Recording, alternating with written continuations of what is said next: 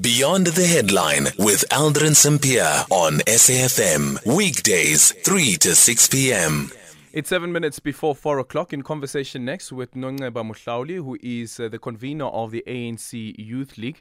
Uh, we speak to them as it's been clear about its stance on the DA's march to Luthuli House, and they came out in their numbers to defend the party's headquarters. Nonceba Mhlauli is the convener of the ANC Youth League, and she joins us now. Nonceba, good afternoon, and thank you so much for making time for us. The Democratic Alliance insisting that their march today was a success, even though they didn't make it uh, to Luthuli House as had been intended. What's your your interpretation of what happened today? First of all, Hi, Nonceba? Nonceba, can you yes?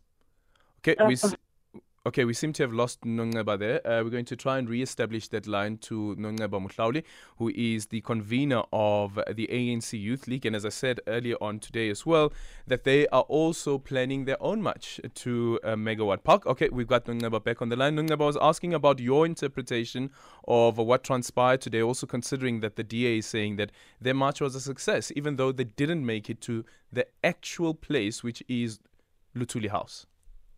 Good afternoon, Aldrin, and uh, thank you very much for having us on your show. Uh, look, our view uh, on the march of the DA was that one, it was completely misplaced, um, quite mischievous, um, rather childish, uh, and not to mention really just a cheap political gimmick uh, or attention to use something that frustrates all of us, which is the current, you know, energy crisis to score cheap political points. Um, and we had said uh, about a week ago that if the DA does attempt to march to our headquarters, we will gather as the Youth League and redirect them to the correct place where they ought to march to, which actually is uh, Megawatt Park. Um, as you're saying, they didn't arrive at Luthuli House, so then I'm not sure what the intention of the march was. Um, we thought they would come, you know, with a memorandum or whatever. They did not do that as well. So, so we are quite unclear as to what exactly they were trying to achieve.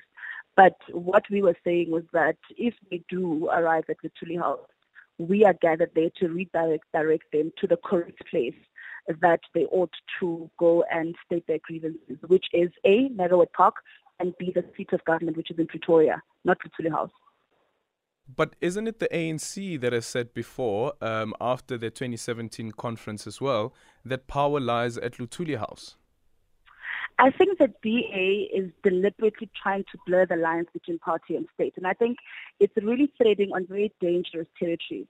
Um, the seat of government, Aldrin, is at the union buildings and all of the government departments which are stationed in Pretoria. That's one. The South African Constitution is very clear around the separation of powers. Hence, you have the different arms of the state with very clear and distinct functions wherein the DA itself is actually an opposition party, um, the official opposition in parliament. The DA fails to hold the Eskom executive accountable. Just the other day, De Ruyter, whom they defend, by the way, um, and they have completely absolved in this whole Eskom debacle was at Scopa just two days ago, and they failed to hold De Ruyter accountable. Instead, they want to march to Luthuli House, blurring the lines between party and state. We do not expect any political party to get involved in, you know, uh, issues uh, directly involved in issues uh, that have to do with the state. The ANC has deployees within government. The president of the country is a deployee of the ANC. Ministers, the cabinet, those are deployees of the ANC. Members of parliament, those are all deployees of the ANC. And the DA knows all of the direct, correct channels for them to be able to exercise oversight, for them to be able to hold them accountable. So, and not only just the DA, members of the public in general, there are clear channels of launching grievances, clear channels of oversight, clear channels of accountability. And what we are saying is that we must never ever use an attempt of electioneering to blur the lines between party and state. Just about a year ago, um, the former SG, or two years ago, the former SG of the ANC made comments about the SABC board. Mm. There was a whole hullabaloo and outcry, correctly so, the correct outcry in the public to say that the ANC cannot, as a party, you know, make utterances about what ought to happen with the with the SABC board. Two years later, we have different rules because now the CEO happens to be a white male who is supported by the DA. We don't agree with that. Mm. But um, the deployment committee of the ANC, where does it sit? exactly my point. Which let's not get let's not get into that. But where does which the ex- deployment com- committee of the which, ANC sit? Which which, ex, which Eskom executive is deployed was deployed by the ANC. The rest of definitely is not an ANC deployee. I don't even think he's an ANC member. I want the DA to point to me our the, the, what we are talking right now is talk about Eskom. If we look at the executive structure of Eskom, which of the executives at Eskom were as part, uh, are there as ANC cadres deployed by the ANC's ANC cadres? Who are those? Because the GCEO definitely is not. The COO of Eskom definitely is not. So when they come to the Luthuli House and come and say that because of your deployment committee uh, policy, of which even the court case is yeah. completely nonsensical, then they must tell us who did we deploy to Eskom executives. But, the, de- but the deployment committee doesn't necessarily deploy only ANC cadres. It deploys what they believe to be people who are fit and proper to run um, any institution of government. Is that not true? De Ruyter and his entire executive applied for jobs. They applied. There were adverts that were made at Eskom. They applied for jobs. And went the board? interviews.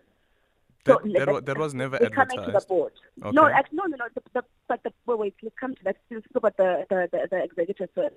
They went to interviews. They were appointed. They are the first people that are responsible for the functioning of Eskom. That's mm. one. That's one. And we cannot absolve them as the people who, through our taxes, get paid every day for them to deliver a particular function. And if they are not delivering that function, then we need to review whether they are performing or not. The same thing with the board. The board was appointed. We as the youth as far back as two years ago said that the previous board is completely useless in instead of solving the energy crisis, the previous board was behaving as though they are renewable energy influencers. Okay. We called for the removal of that board. We now have a new board who seem to be, and we're saying seem to be because they've only been in office for about a month or two, they seem to be giving us a sense that they know what they're doing in terms of the plans that they forward and the All reports right. given, etc., etc. But no, what are saying is that there are so, clear institutions uh, uh, of accountability. No, no, unfortunately, we're running out of time. But I just quickly want to find out when is your march as the ANC Youth League to Megawatt Park? Our march will be on the 3rd of February to Megawatt Park. And between now and then, we will be engaging with young people right now. I'm at the ANC's Energy Symposium at UJ, where we are going to be engaging with different stakeholders, different energy experts, young engineers, mm-hmm. so that we can collate a document that we will then go and present to Eskom as our view in terms of how do we solve our energy crisis. Thank you so much for your time. Nonceba Mhlauli is uh, the convener of the ANC Youth League. It's 4 o'clock.